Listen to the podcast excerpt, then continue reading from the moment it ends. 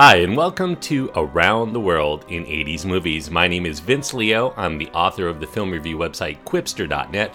I invite you to check out over 4,000 of my written reviews you can read anytime. Qwipster.net is where to go. Q W I P S T E R.net. I also want to let you know if you go there, you can find my link to my other podcast that covers brand new movies out in the theaters. It is called the Qwipster Film Review Podcast. Just head to my website, check the links, and you'll find it. Today, we're going to be continuing our second in a three part series looking at films featuring cyborgs from the 1980s. Last week, of course, we looked at one of the better ones of the 1980s. I guess if you kind of count Darth Vader in The Empire Strikes Back, maybe that would be the best one of the 1980s. But the last episode was Robocop. I very much enjoyed covering that one because that's one of my favorite films of the 1980s. Today, kind of on the other side of the spectrum in terms of quality from Robocop is a 1989 film called Cyborg. It features Jean Claude Van Damme, with supporting roles going to Deborah Richter, Vincent Klyn, Alex Daniels, Dale Haddon, Blaise Leung, Ralf Moeller, Haley Peterson, and Terrie Batson. The director is Albert Pyun. The screenplay is credited to Kitty Chalmers. It's an R rated film. It does have strong violence, brief nudity, and language. The runtime is an hour and 26 minutes. Cyborg is set in the future. We start off in New York. It's after the dreaded nuclear holocaust. Every place. It's a wasteland of lawlessness, of gangland thuggery. Jean Claude Van Damme here stars as a skilled martial arts warrior named Gibson Rickenbacker. He's known as a slinger, which I assume is shortened from gunslinger. He's like this mercenary for hire who ends up helping refugees he fights for and ends up rescuing a woman named Pearl Prophet from this horde of marauders. And it turns out that that woman is really not a woman any longer. She's rather a cyborg who's been transformed in order to gather information and then transport it to Atlanta on the hope that scientists will end up turning the tide on this widespread plague that has threatened humanity with extinction with that data. However, the leader of the Marauders is the fearsome psychopath named Fender Tremolo, a man who has a history with Gibson. He ruined his life in the past. Fender ends up stealing her back because he wants the cure for himself, and it's up to Gibson, along with his newly found tagalong named Nady Simmons, to become Earth's last hope. Now, if you're a musician or you're just a music fan, you probably have recognized some of the names that I just mentioned have a lot to do with each other. You have Gibson and Fender and Rickenbacker and Tremolo and Pearl, and I guess you would gather that writer director Albert Pyun, who wrote this film under his pseudonym of screenwriter Kitty Chalmers, you would think that he's a big fan of music, given that nearly everyone's name can be traced back to music or a major instrument manufacturer. You can add Nady and Simmons and Marshall and Strat to that mix and a few others, and wonder if the screenplay was typed up in the music shop, drawing name inspirations by whatever was viewed around the word processor. Reportedly, director Pyun had envisioned this film to be a nearly dialogue free, heavy metal dominated operatic western which would explain the emphasis on guitar names and lingo, I suppose. That tie into musical electronics is also not far from being the most science fiction forward thing about this film. There are very few special effects shots. The cyborg herself really means little more to the film than being just a MacGuffin. The origin of Cyborg as a film, sometimes it's referred to by its original title of Slinger. It comes as an aborted sequel to Masters of the Universe, something I alluded to in my review. You can go back quite a few episodes and find my review of Masters of the Universe where I mentioned that. It ended up getting rewritten and retooled about a dozen times into this post apocalyptic Western tinged martial arts actioner that exists today almost unrecognizable, I think, from the Masters of the Universe properties. It was filmed on a shoestring budget by Cannon Films, or the Cannon Group, Golan and Globus.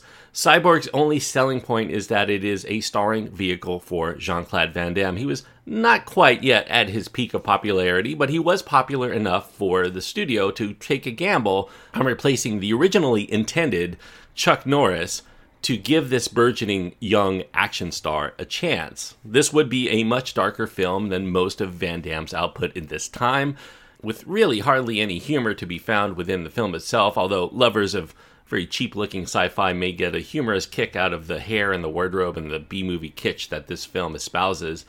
Van Damme fans are, though, pretty forgiving. A lot of them really like this movie, but I would say for most people, this is going to be far from his best work, both as an actor and as a martial artist. It really doesn't help that the editing is very choppy in this film and it gives little real sense of what's actually going on during the film's many action sequences.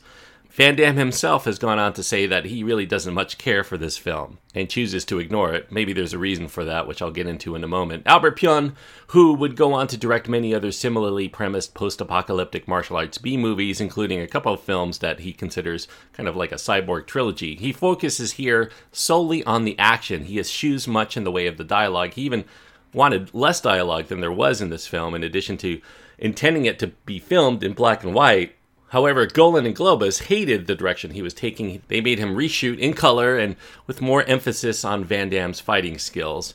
And it's a basic storyline. You know, you got good guy versus bad guy in the fight for survival. There's not a lot more to it than that, than a setup. Pyun was commissioned to put this film together on a very shoestring budget, using props and sets that were reserved from other Cannon Group films that he was supposed to have been directing simultaneously, namely the aforementioned Masters of the Universe follow up and a never produced Spider Man film that Cannon had to get out into the theaters before 1990 or they would lose the license to be able to make that film. However, the bankrupt Cannon could not afford the licenses. In fact, the proverbial checks ended up getting bounced. They couldn't afford these properties any longer. They had to let them go. So they ended up having to make this other film out of what was left of these props and try to make it make some sort of sense. The entire production, from concept to wrap, was completed in less than three and a half weeks. Although Jean Claude Van Damme, who did not like what he saw when he saw this film, asked for a couple of more months to work with it to re edit it and spice things up and give the fight scenes a better feel for the action because the test screenings were poor.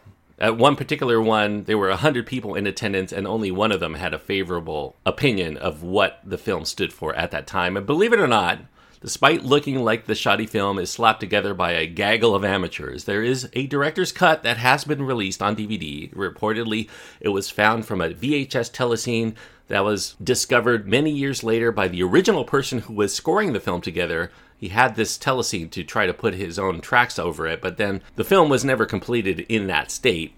And that's reportedly the only version that was close to Pyun's original vision that is still intact. The director ended up re editing that film from this unfinished and unpolished material, which really has no reference to the plague or its eradication as the main goal, and it restored a lot more of the religious undercurrent he emblazoned it as the director's cut and then he sold it himself. You could go to his website and buy it to those people in the public who were curious. It ended up getting a fancier release back in 2013 from Germany that splices the poor quality telecine in as one complete movie with the theatrical cut scenes. And that would come out on Blu ray and DVD later as Slinger to differentiate it from Cyborg. Even though, if you watch that film, it really does suffer from the videotape sourcing when they keep referring back to that original telecine. The set pieces in Cyborg are very prolonged. You would expect that from a JCVD action flick. They're very absurd.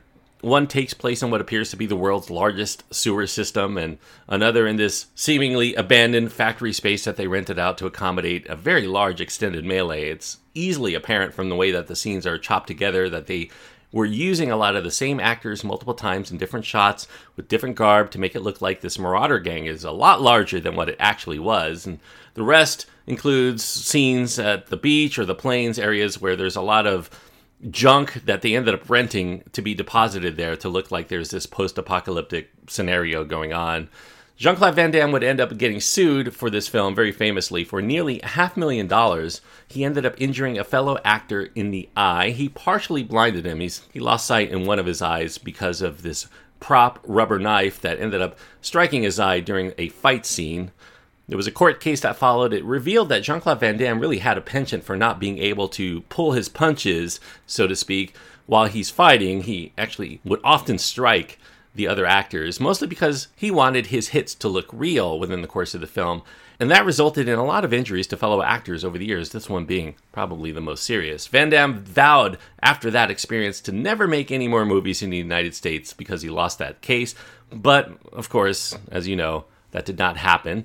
The violence here, whether you consider it real or fake, within the film, originally got Cyborg an X rating by the MPAA. They considered it way too bloody and brutal, and that prompted additional last minute edits to make this choppy film even choppier. Cyborg may be, I guess you would consider it trash for most people, but I think that Van Damme's clout as an action star would be enough to catapult it to great success nonetheless at the box office. It had a reported budget, as I mentioned, of about half million dollars it would score over $10 million. At the US box office alone, it would double that in international markets. It was a huge hit for a film company that desperately needed a hit. However, they mostly used it to try to cover some of their debts. They went bankrupt anyway, so with a lot of silly costumes. I mean, you have flashback scenes from Gibson's youth that sees him sporting this really ridiculous looking blonde mullet wig. There's questionable weaponry here. You know, Van Damme kicks out a switchblade tipped boot it really seems out of place here, given that you really did not have to hide any weapons in this post apocalyptic world. In fact, it's probably to your advantage to let everybody know that you're armed. Cartoonish characters, you have awful music and sound, unconvincing special effects. This is the kind of movie that really should only be attempted by unabashed Van Damme fans or sci fi heads who really love their post apocalyptic tales to be as cheesy and violent as can be. If you have a really strong love for B movies, this is probably going to be right up your alley. I think most mainstream moviegoers would consider this almost unwatchable. Although it is forgotten pretty much by the world, except for Van Damme aficionados, I think that this film would have a very dubious distinction of being one of the films that is featured in Roger Ebert's book called I Hated, Hated, Hated This Movie, which is a compilation of the movies that he gave the worst reviews to over the years. I don't think that's really a feather in the cap for the makers of this film. The entire production really does just look cheap, and it plays like amateur hours at the movies. I would say for a knockoff of the Road Warrior, it is definitely not Mad Max worthy. So I'm giving Cyborg, and I realize it has its fans, and you know I posted that I was going to be reviewing this on Twitter. Got a, quite a few responses from people that say that they actually really dig this movie. So, you know, there are people that are going to like this movie, but I'm far from being able to recommend it this is not the kind of movie that I would recommend to most people, so I'm gonna have to give it one and a half stars out of four. One and a half stars means that I do consider it a pretty poor movie. It's very shoddy. You got Van Damme here, although he's usually appealing, he doesn't get to be as charismatic as he is in most movies. Thanks everyone for listening. I hope that you enjoyed this review, even though I know that there are a lot of fans who are probably listening to this to try to get a fan take. I'm not necessarily a fan take kind of person, but even bad ones, I find enjoyment in somewhere within me. I kind of like some of these movies on a certain level, even if I don't recommend them to most people. And speaking of movies and B movies that I probably won't recommend necessarily, I'm going to go to Italy for the next movie. It's a film in Italy. It was called Vendetta dal Futuro, but in the United States and other English speaking parts of the world, it is called Hands of Steel, starring Daniel Greene. It also has uh, John Saxon in it, as a lot of Italian films ended up doing at that time. About an evil industrialist who creates a cyborg who is 70% robot, 30% human, and that is going to be my review for next week. So check that out. Very campy B movie sci fi in all the best and worst ways. So check that out for next week. Hands of Steel to round out our cyborg films of the 1980s. So something to look forward to there for you low budget sci fi heads. Until next time, I appreciate everyone joining me on this trip around the world in 80s movies.